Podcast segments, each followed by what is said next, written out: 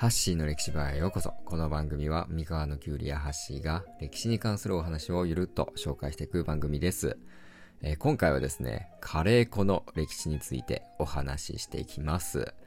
えー、カレー粉の発祥の地、どこだと思いますか？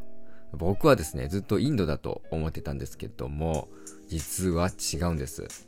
カレーはですね、まあ、インド料理として有名だと思うんですけども、実はカレー粉自体はイギリスが発祥の地なんですね。え遡ること18世紀ですね。イギリスはインドを植民地として支配していました。でこの時期はですね、イギリスの人たちはインドの文化や料理に触れる機会が増えてですね、インド料理のスパイスに魅了されました。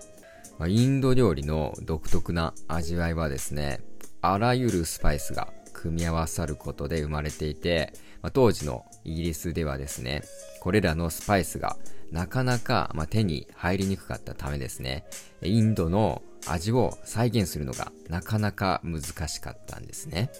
でそこで、まあ、イギリス人たちは、インド料理の風味を取り入れたスパイスのブレンドを開発しました。これがいわゆるカレー粉なんですね。で、まあ、カレー粉にはですね、まあ、いろんなスパイスが含まれていて、まあ、そのスパイスをですね、適切なブレンドで混ぜることで、インド料理の風味に近いものを再現しました。で、19世紀には、このイギリスの家庭でカレー粉を使った料理が一般的になってですね、さらに、このカレー粉はイギリスの植民地を通じて、世界中にどんどん広がっていったんですね。で、日本にもですね、明治時代にこのカレー粉が伝わってですね、まあ、独自の発展を遂げてですね、カレーライスが誕生することになりました。まあ、今では日本の家庭料理の定番となっていますよね。まあ、カレー粉は、まあ、インド料理の影響を受けつつも、まあ、イギリスで発展した独自のスパイスブレンドであると言えます。ちなみに、最初にですね、カレーを食べた日本人、誰だと思います？